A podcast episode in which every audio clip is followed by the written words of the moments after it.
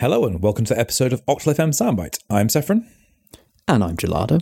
And we are chasing up some news. I think we talked about it when it mm. initially dropped, and now we're sort of following up with the sort of the first little bits of like concrete news about the actual kind of release mm. and the final version spec. Mm. And that is of the Steam Deck. The Yeah. like Valve's own little portable handheld gaming Right. PC thingamabob. It's kind of like if a Switch and a PC had a baby.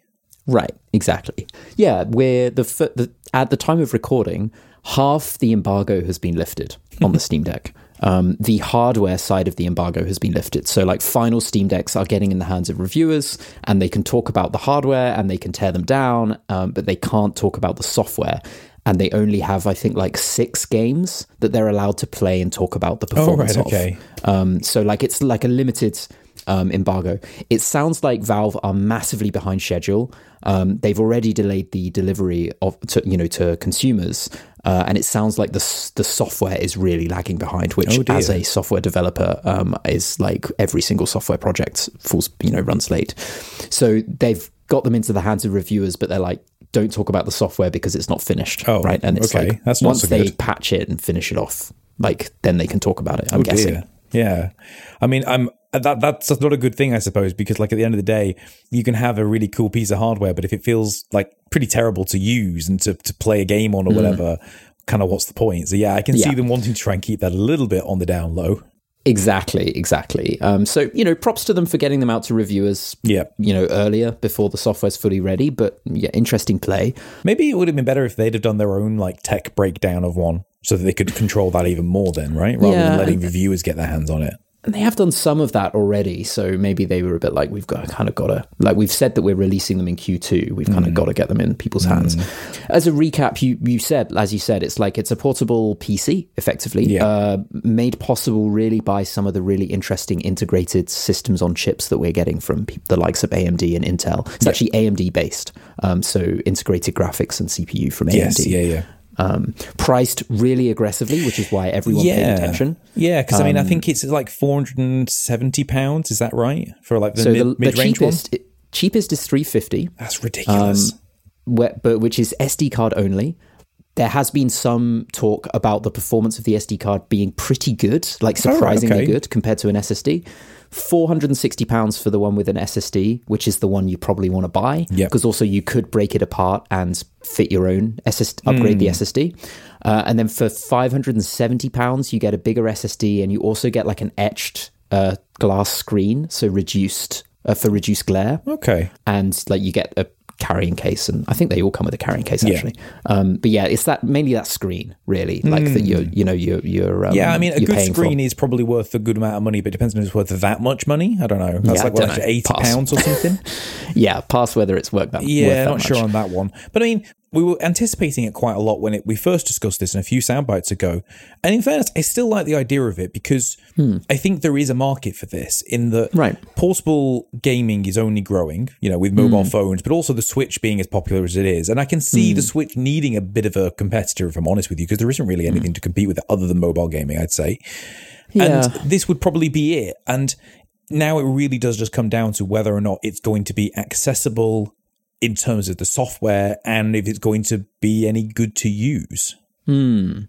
Yeah, there are the the only real competitors in this space, like PC mobile gaming, things like the Aya Neo and like things from companies you've never heard of Yes, that yeah. they've been on Kickstarter or Indiegogo. And the thing is, the prices of those are astronomical. Like they're twice the price. And it makes sense Deck. because I mean they probably should be that expensive Yeah, when you consider very, what very they niche. are and everything. And it's only because you have the might of Valve behind it who are able to throw an absolute boatload of money at it to try and miniaturize and cheapen everything as much as possible. And then with economies of scale on top of that, Yeah. that they can even remotely make it this level of palatable price. I mean, it still sounds like a lot of money, especially when you compare it to like a Switch, which is what like three hundred pounds, I think, for the like an Hmm. OLED version. And you're thinking, well, that's that's you know still quite expensive. But then we consider it's effectively just a PC. You know, Hmm. like that's really good value. Yeah, it is very good value. And so far, the hardware focused reviews, from what I've seen, are really, really kind of positive. I think the biggest criticisms have been that the haptics are pretty poor. Oh, um, no. which is something that Valve up front admitted that they weren't going to try and cram in to the to the form factor. The battery life is average, uh, like in the sense that you know it's a couple of hours. Uh, which if if know, I can get it- even like two hours playing a medium to high end PC game on portable, I'm happy. Right. It's like I I wouldn't expect the battery life to be any good, and it's likely to vary massively depending on the game you're playing. Oh, definitely, right? yeah. If you're playing some indie game with 2D graphics, you know, lim- running at 50, 60 FPS, you know, you're going to get more battery life than if you're running a AAA title. Yeah, yeah, Um, no, absolutely. And otherwise, like the controls seem very good. It's quite big, and so there's definitely been talk about sort of some aspects of the controls being a bit less accessible, depending you know depending on the size of your hands, Hmm. um, which is going to be difficult on such a chunky thing. Does You it know, say it's how much bigger than a? Switch. Uh, I can't remember. I did see Because uh, I'm thinking text as well, if it's also big, but it's also reasonably heavy, like it's going to be a little bit uncomfortable to like sit and play on your lap for maybe an hour or two, sort of thing in handheld mode potentially. It's about and 670 grams. it's not, so, no, that's not too bad actually. I suppose is it? Yeah. it's, it's It's not, not- like it's light, not but it isn't particularly heavy either. Actually, What did they say? Yeah, Steam say, sorry, Valve say uh, between two to eight hours of gameplay. So big variation. yeah, there. huge variation depending on what you're doing with it, I suppose. And it also, I imagine you can extend that even further if you do your own stuff with it. Because I know they said out from the beginning you could just take Steam off of there, right?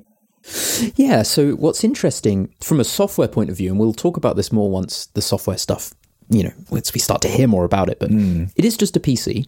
It's not going to come with Windows. That helps keep the cost down because there's no licensing. Yeah. It's actually based on Linux, um, which and we've talked about that a lot, like about Linux, and li- we've talked a little bit about sort of Steam OS, and- SteamOS, and yeah. Valve, and and how Valve worked with Linux.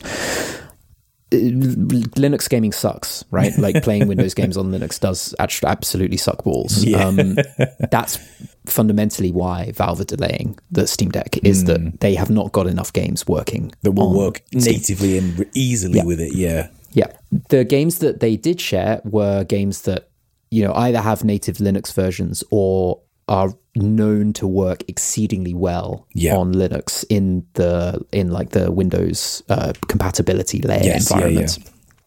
They did actually include Forza Horizon 5 as a game that was allowed to be played, which is insane um, because it's a Microsoft game. Yeah, they sure. definitely do not give two shits about Linux. Hmm. Uh, and it's not been, it's okay. Uh, it performs okay, but apparently there's there can be some like weird physics glitches and stuff like that. okay, Um, that's and that's the kind of shit that you're going to have to deal with with gaming on Linux. And Yeah. I think like V1 of the Steam Deck needs to be popular to make the games work on it. Right, like Yeah. Steam, Steam are putting in a lot of time and effort. They're working with people with like anti-cheat companies to get an anti-cheat working on Linux, and all of this kind of effort.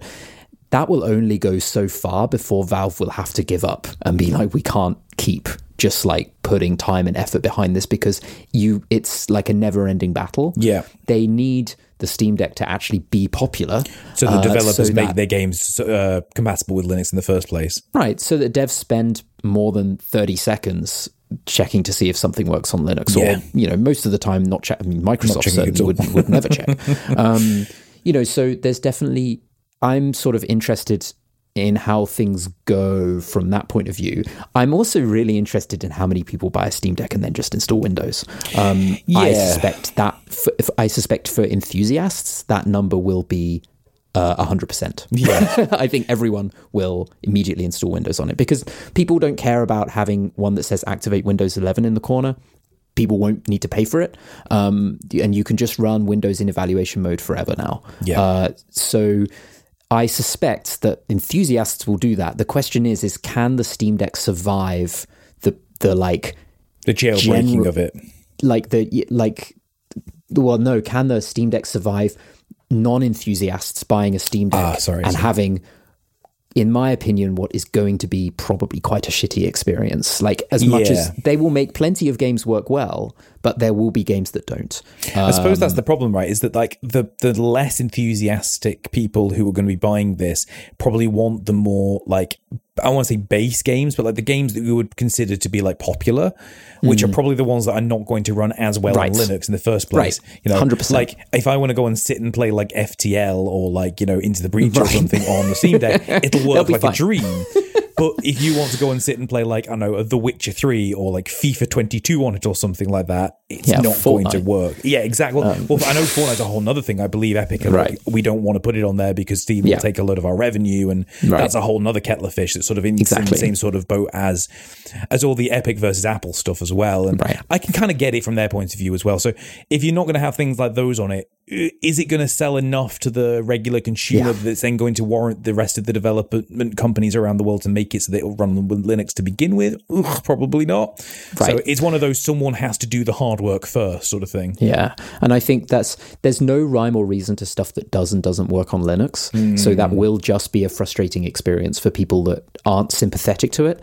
I'm sympathetic to it, and actually, I'm getting quite excited. I actually quite would like a Steam Deck, and I think I might be an early adopter to Yeah. kind of put my money behind the fact that I support the work that Valve is doing, if nothing else, Linux. on Linux gaming. Yeah. Yeah, like. I, I kind of want to vote for that, With not because wallet, I want to use Linux for gaming, but just because I just think it's nice to have the choice, Hmm. right? Like, there's nothing wrong. I don't. I'm not anti using Windows as an operating system, But more think competition is always good. competition is good, and like it'll help Microsoft not get lazy with Yeah. you know supporting games and Yeah, yeah, supporting games well. If what if you know imagine a world where some games run better on Linux, Yeah, for you know, sure. and you've got like Windows people being like, "What the hell?" Like Yeah. that that will make Microsoft step up. It'll make hardware manufacturers step up And we'll get a better overall user experience for everyone. and everyone eventually. wins. Yeah, for sure. You know, so I'm at the moment, based on the reviews so far, I'm pretty, and the fact that it sounds like Valve have pretty much for a V1, they've nailed the hardware. Yeah. right, and I'm sure they will they will improve it with the Steam Deck too. And if all else right? fails, it'll be a fun thing for you to tinker about with to try and make it work better in areas because Exactly. you do have that Linux experience. it's like an it's like an interesting piece of hardware for me as an enthusiast. right? yeah. So rather than just a games ex- console. expect more Steam Deck coverage. Yeah. Um, as we as as you know, I'm not pre-ordering one. um, I'm gonna does that mean and stock is going to be limited, so Hmm. it'll be a while. Um, but at some point, I would you know we'll probably be talking about it a little bit more. But until then, dear listener, Hmm. I've been Saffron, And I've been Gelada. and catch us again for another soundbite very soon. Coming to your Steam Deck very soon. Hey, you could do that. We can, I'm sure we could set up like a little custom Octal FM landing page for it or something on Steam Deck. Yeah, exactly. And once you get the search bar, put at the top of the screen on the Oh website. yeah, yeah, yeah. it's on my list. It's on my list. It's very far down on my Uh, list. that's fair enough. I don't blame you for that one.